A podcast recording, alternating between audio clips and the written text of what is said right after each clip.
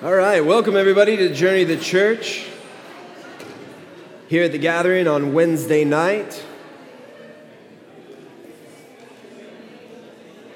Very grateful that you're here tonight. Thanks for everyone sitting in the back and like three people, four people sitting in the front.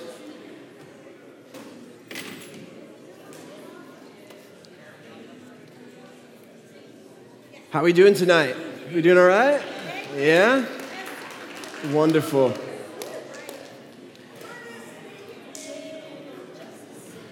I can hardly see you back there, but it's okay. Can you hear me all right? Wonderful.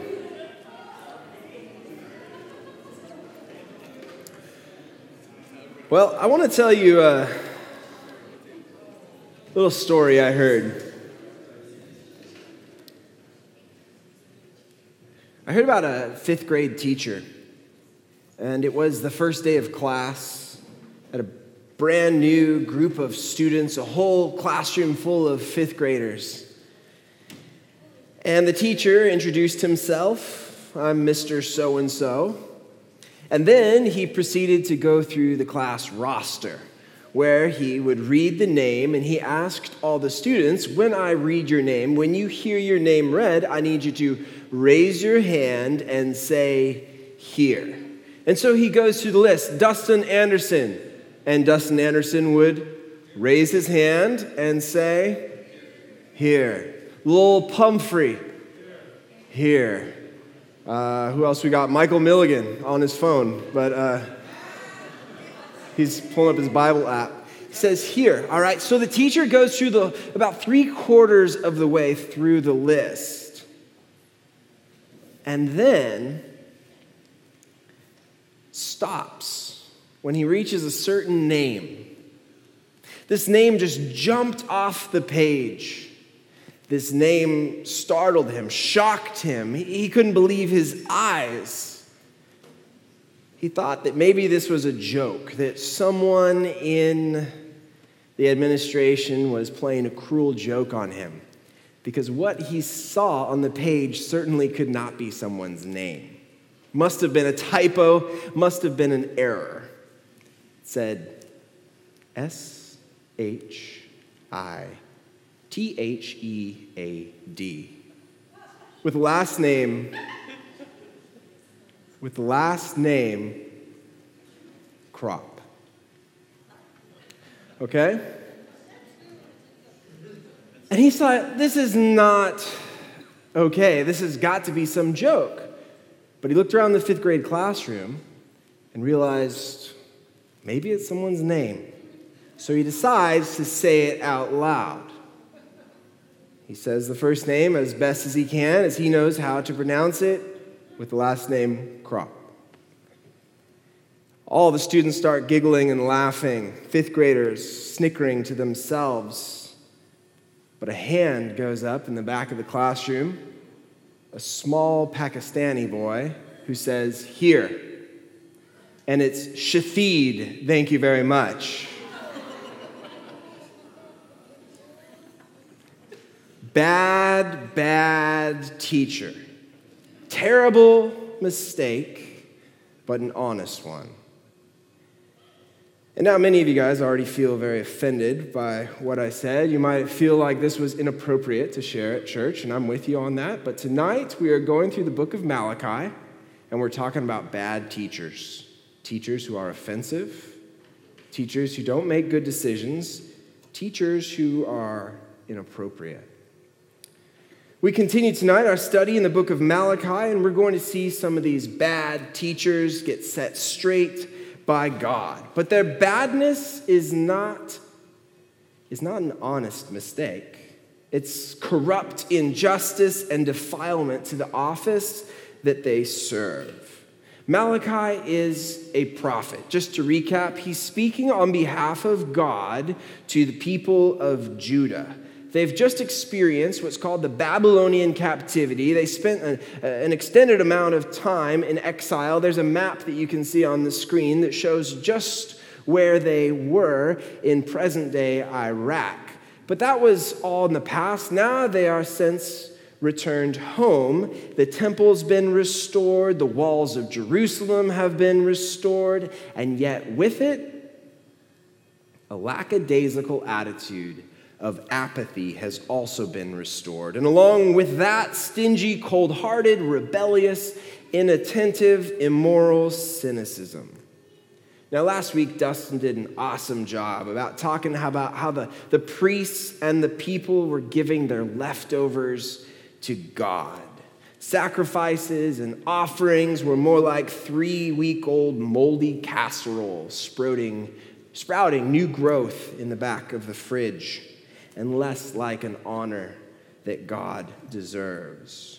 You've got a ribeye cut fresh from the butcher shop, but instead you're You're giving me a three-week-old casserole?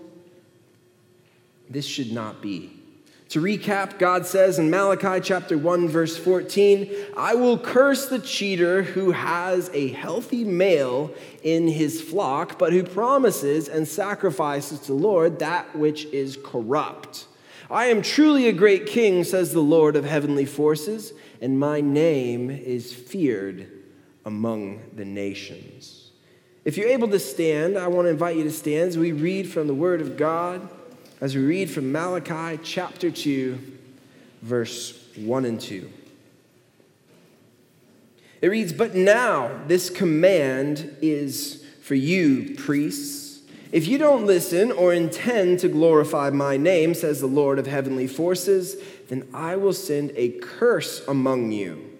Some translations might read a judgment among you. I will curse your blessings, and I mean really curse them, because none of you intend to do it. That is, glorify God's name. But God, we come before you tonight, and we want to glorify and honor your name. We want to give you praise and thanks for who you are. We want to be people who, who come to you with open hearts and open hands and open lives, and we ask you to do a work in our lives tonight. Teach us what it means to be your people. We pray these things in Jesus' name. Amen. You may be seated. So let's first talk about God's name and how God's name is a major theme in the book of Malachi. It's like a recurring motif. It's a recurring element with symbolic significance. In Malachi, it's a major theme. The priests are scolded for despising God's name, an act which they are seemingly unaware. God's name was also made impure. Through Malachi, God declares that God's name will be great because, after all, it is great and should be feared among the nations, glorified and revered. It's a source for meditation because it's awesome. All of this is in the book of Malachi, a very small book, but God's name is tied to his reputation. When God acts to preserve his name, God is upholding his own reputation. Profaning or disgracing God's name was a serious offense, and it usually happened through false worship or injustice. And so that's why we pray when we do the Our Father or the Lord's Prayer, Our Father who art in heaven, hallowed or holy or set apart be your name. Because we want to honor, we want to set apart, we want to bless God's name. We want to declare that God's name is holy and that God be glorified. But it sounds as if the priests of Malachi's day didn't really intend to. Here, the priests are challenged with an if-then statement from God because they aren't glorifying God's name. Verse two, to recap, says, if you don't listen, if you don't listen or don't intend to glorify my name, says the Lord of heavenly forces, then I will send a curse or a judgment among you. I will curse your blessings, and I mean really curse them because none of you intend to do it. Simply put, if the priests don't listen and sincerely desire to honor God and God's name, then God would curse them. He'd cut off their blessings, and troubles would plague their lives. Because after all, the priests, when it comes to their livelihood, blessing was their business. And by cursing their blessings, God would render their blessings null and void. They would be out of a job, out of work. That way, God would get back at them, I guess, because they've been holding back on God. But the way that God would do this, the way that God would curse their blessings, is rather colorful. It's rather imaginative and also very obscene. Verse three a says, this is God speaking through the prophet Malachi, "I am about to denounce your offspring," which is common. It's common for a curse to fall on an offspring, but check this out. "I will scatter feces on your faces, the face, the feces of your festivals." I will scatter feces on your faces, the feces of your festivals. The Hebrew term here is feresh. It's disturbingly graphic and has also been translated as dung or refuse or offal. Well, what's offal? Basically, it can refer to Uh, entrails or internal organs, stuff that gets ripped out when you're preparing a sacrifice. So basically, it can refer to fecal matter that God's going to put on their faces, or offal, these internal organs. So God will take the fecal matter or offal from their re- religious festivals and set up a face painting booth. It sounds super gross. Yes, it's super gross, but it's also very purposeful. Because by God smearing the priest's faces with fecal matter or offal, guess what? The priests and also the sacrifices, these lousy sacrifices that they've been offering, they are all fit to just be thrown out. They're taken out for disposal because they are unclean. The priests themselves and their sacrifices and the offerings. Gross, I know, but it's God who's saying it. So verses three b through four says, "Then I will lift you up to me, and you will know that I have sent this command to you so that my covenant with Levi can continue to exist, says the Lord of heavenly forces." So this scatter feces on your faces is all a warning, because God wants the covenant with Levi to continue. So first of all, who is Levi? We got to go back to Genesis. We go back even to Abraham. Abraham had a son after many years, and his name was? Thanks, Deborah. Uh, anyone else know? Isaac was Abraham's son. Isaac had two boys who were named? Jacob and Esau. Jacob had a lot of kids with a couple wives, and one of those kids was named Levi. Levi uh, later became the tribe of Levi, or the Levites. Two notable characters from the tribe of Levi were, in fact, Moses and Aaron. Aaron happened to be the first priest. Okay, so that's Levi and his lineage there. But what's this covenant that's made with Levi? Well, it's challenging to pinpoint a specific covenant with Levi because there are a few. So which one is Malachi here referring to? I think Numbers twenty-five is a good place to get an idea of what the covenant with Levi is all about. It's made with the priest named Phinehas. Wait a second. He's not Levi, though. His name is Phinehas. His name is not Levi. Oh, but he is. He's Aaron's grandson from the tribe of Levi. So in that regard, he is Levi. So let's do some table talk here. What I want you to do is I want you to read Numbers twenty-five, verses one through thirteen. Read it aloud and discuss what led to the covenant and what it establishes. All right, ready, go.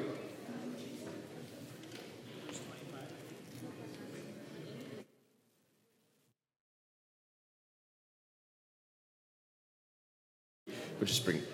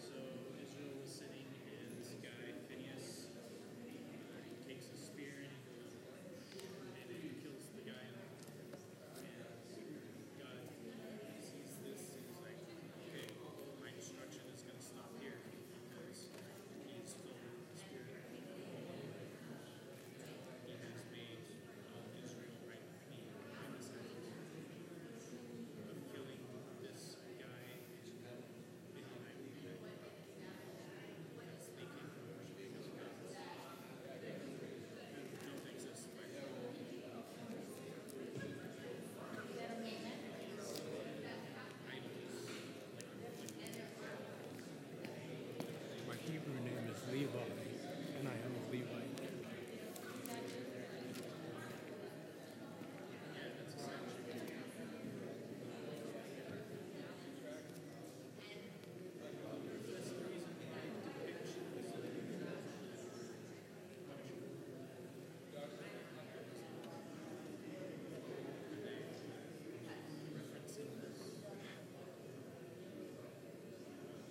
All right, so we got about one more minute.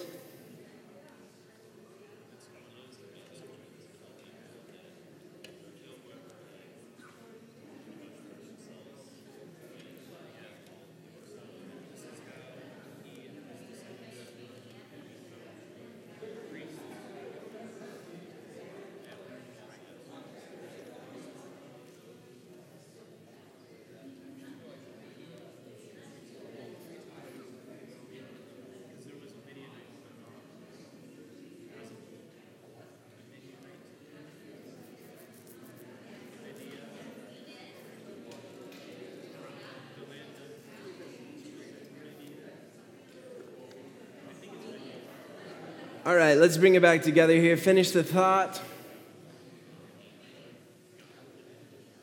Let's just quickly uh, recap this story. Where are we located here?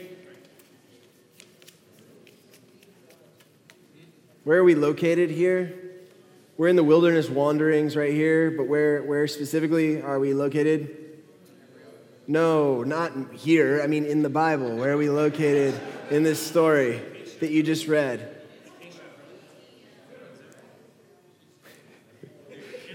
Shittim. Shittim. It's suitably located, or suitably named for our present study. Shittim. And there's some bad stuff going on. There's illicit sex going on, idolatry, and infidelity toward God. They're cheating on God by engaging in uh, worship of the Moabite gods and goddesses. But Phinehas, the priest, cleaned house in cutting-edge fashion, right? He stabs uh, the, the guy and the girl with the same javelin, and God actually commemorates his zeal, so much so that God establishes with Phinehas here, the ancestor of Levi, a covenant, a promise, a, an agreement of well-being with him, his descendants, for a permanent priesthood.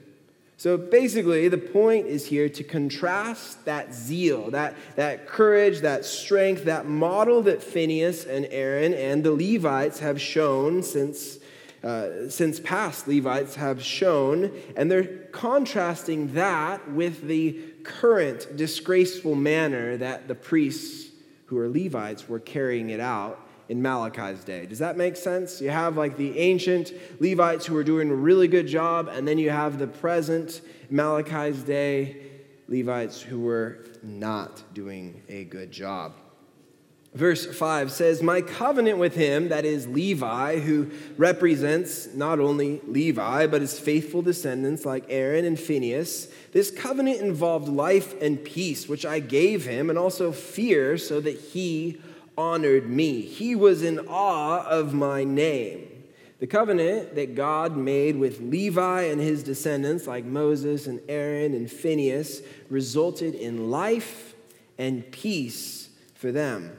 God them, gave them these blessings because they respected God and they honored his name. True instruction was in his mouth, verse six says. Injustice wasn't found on his lips. He walked with me in peace and did the right thing. He made many turn from iniquity, which is gross injustice or wickedness. This is how the priesthood should be. This is how spiritual leaders should function, walking with God in shalom, in, in peace, in uprightness, in wholeness, and turning many away from gross injustice and wickedness. True instruction, it's not about fluff. It's not just about telling people what they want to hear. It's not about saying what's easy. It's about doing the right thing, which often isn't the easy way. It's about justice and peace and doing what's right. Before uh, my lovely wife Tara and I started dating some years ago, I remember I dropped her off at the airport with a bunch of her friends. They were going on a vacation to Hawaii, and it was so fun. I picked them up early, early in the morning, and we drove all the way down to L A X. And they were so hyped up, and I was getting excited, and then I dropped them off, and I didn't get to go to Hawaii. I got to drive home in traffic. But I remember I gave her something. It was wrapped in red tissue paper, and I'm a very good present wrapper, so you can imagine just how horrible it looked. But it was wrapped in red tissue paper with tape all over it, and I said, "Don't open this until you get on the plane." But in this, in this present that I have nicely wrapped for you, you can find out a lot about me. There's actually a specific thing in here that is about me. And what did I wrap up for her? I, I wrapped up my very first copy of J D Salinger's The Catcher in the Rye, which happens to be one of my favorite all-time books. And it didn't take her long to pinpoint the exact quotation that was really all about me. Now, I've shared this before, but I feel like my whole role as like a teacher, as a pastor, as a human being is kind of wrapped up and found in this idea right here that J D. Salinger writes about in The Catcher in the Rye. I feel like my goal and purpose is to be like the catcher in the rye. He says, I keep picturing all these little kids playing some game in this big field of rye and all. Thousands of little kids, and nobody's around, nobody big, I mean, except me. And I'm standing on the edge of some crazy cliff. What I have to do, I have to catch everybody if they start to go over the cliff. I mean, if they're running and they don't look where they're going, I have to come out from somewhere and catch them. That's all I do all day. I just be the catcher in the rye. And now, I think that that's done by speaking true instruction, like the priests of, of old were supposed to do, by living in right relationship with God and doing the right thing and also helping others along the way. Verse seven says, the lips of the priest should guard knowledge. Everyone should seek instruction from his mouth, for he is the messenger from the Lord of heavenly forces. So priests should speak true knowledge. They should be reliable sources of instruction because they're messengers from God or of God. Verse eight says, but you have turned from the path. So you priests of Malachi's day, you aren't like the Levites, Levites of old. You aren't like Levi's faithful descendants, even though you, in fact, are Levi's descendants. You have caused many to stumble by your instruction. You have corrupted the covenant of Levi, says the Lord of heavenly forces. The priests of Malachi's day had deviated from the truth and their instruction. It actually caused many people to stumble. It's not just a matter of bad teaching or boring teaching. It's much more serious than that. They were actually creating obstacles that prevented people from understanding the Word of God. And to cause people to stumble by your instruction in Torah, in God's Word, is to so mislead them in its meaning that people were failing to understand and keep its requirements. I mean, what worse thing could you do as a priest or a pastor or a teacher or a Bible study leader than to prevent people from understanding God's word? There's not much worse you can do. I remember uh, years ago, when a pastor of mine gave his final message, he was leaving the ministry, and he said something to the effect of, I know I taught a lot of good things, and this isn't his final message. I know I taught a lot of good things, which was true. He was a good teacher, and uh, he was a great friend. I know I taught a lot of good things, but then he said, but I might have got some things wrong, so sorry. And this was in his final message. And I thought, well, this is all news to me. I wish that, you know, earlier on when you found out that maybe you taught something wrong, that you would have explained that you were wrong earlier on, because now I'm swimming in confusion, trying to understand, well, what did you teach that was wrong? How much of it was wrong? And how does that affect my current walk of faith? That could send people, plunge them into a complete crisis of faith. And I get it. Maybe there were times when he felt ill-prepared, where he, he felt like perhaps even incompetent. But when spiritual leaders are ill-prepared and not working to become more competent, they can easily become a stumbling block. But let's not just target the pastors for being ill-prepared or even incompetent, because everybody's a leader in some way. In some way, you are leading people closer to God or further from by your words and by your actions. So let's talk about that. Let's do a little table talk here. How are you, by your actions and words, leading people closer to or further from God? And then secondly, what do you do daily to be prepared and competent as a leader? Ready, go.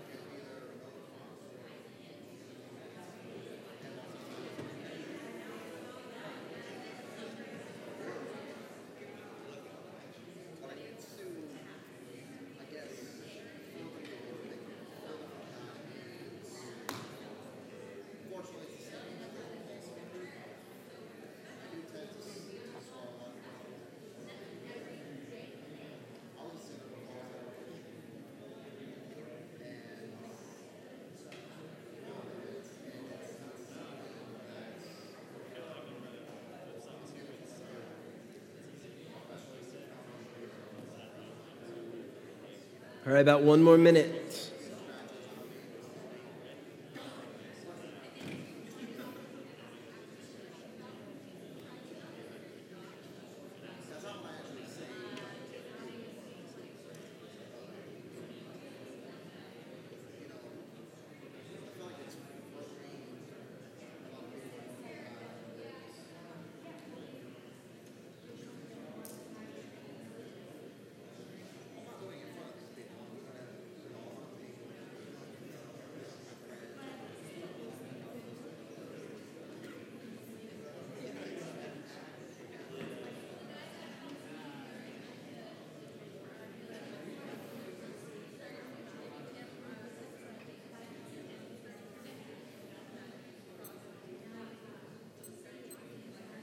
All right, let's finish the thought, and we'll bring it back together here.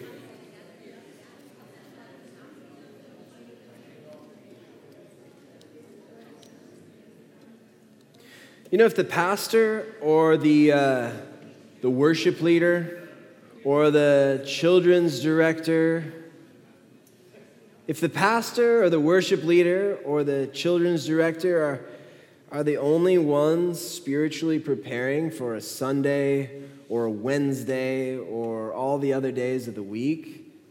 The church is in serious, serious trouble. You know what I like to tell the, the group? We pray before Sunday mornings, usually about like eight thirty-five, eight forty-five, whenever we can get it in as soon as we're done setting up the church for Sunday morning. Is what I like to tell them is, hey, the words that you say to people today, the words that you speak, and the actions that you take can be just as moving as any word spoken from the pulpit, any word spoken up here. Your word and your action actions can be just as moving as anything that happens up here. Moving, though, in both directions. You can move people closer to God by what you say and by what you do, or you can move people away from God, away from church, away from the community of faith by what you do and by what you say.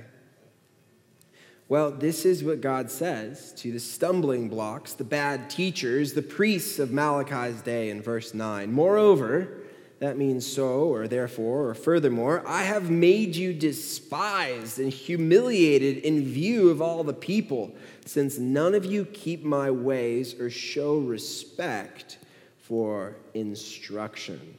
Since the priests had despised God, God would make the, the priests despised in the eyes of the people. And this is how our passage ends. Sounds like God is the bully here, punitive and mean, but he actually gives the priests better than they deserve. When we look back in the Old Testament at Numbers chapter eighteen, verse twenty-three, this is what God says to the priests: be careful not to treat the holy gifts, the offerings of the people of Israel, as though they were common. That means don't profane them. If you do, you will die.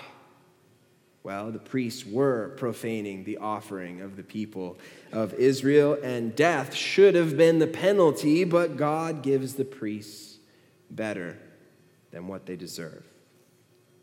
Nonetheless, this is a tough passage to swallow, a tough message. It's addressed specifically to Israel's unfaithful, bad teaching priests. But it should challenge all of us to serve him with heartfelt devotion and diligence and gratitude. So don't be a stumbling block. Glorify God's name. Speak the truth and do it in love. Live in right relationship with God. Do the right thing and help others along the way. There was a, a woman here on Sunday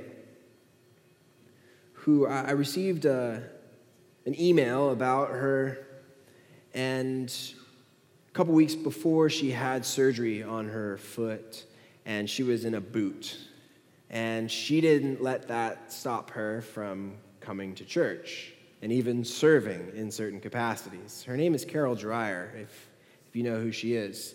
Well, then I got another email last week, prior to Sunday, that said, please pray for Carol. She had a spill. She tripped somehow in her house, and a door jumped out and punched her right in the face, leaving her with eighteen stitches on her head. And I'm praying for her, and I'm thinking, oh, man, she just needs some, like, tender love and care. She needs some R and R. We'll see her in a couple weeks. I see her on Sunday morning, walking in with eighteen stitches in her head, and her foot in a boot. She wasn't going to let anything be a stumbling block. But how often do we in our lives let inclement weather or uh, toothache or a splinter be a stumbling block in our relationship with God or even our relationship with people. In our relationships with people, what do we let get in the way? What do we let become a stumbling block, preventing us from loving and being loved and living out the mission of loving the world one person at a time? So let's not let anything be a stumbling block. Let's not be stumbling blocks as well. And let's pursue God with the faith that he has given us and the faith that he continues to provide. Let's pray. God, I thank you so much for the people here tonight and this strange and tough message, Lord. But help us to love you and be diligent with heartfelt devotion. Send us out, Lord, to be people who, who love you relentlessly. Help us to care deeply for people and love as you have loved us. We pray these things in Jesus' name, and all God's people said, amen. Amen. Thank you so much for being here tonight. We'll see you Sunday. Don't forget to sign up for the Night of Generosity. That's March fourth. Sign up online as soon as you can, and we'll see you on Sunday.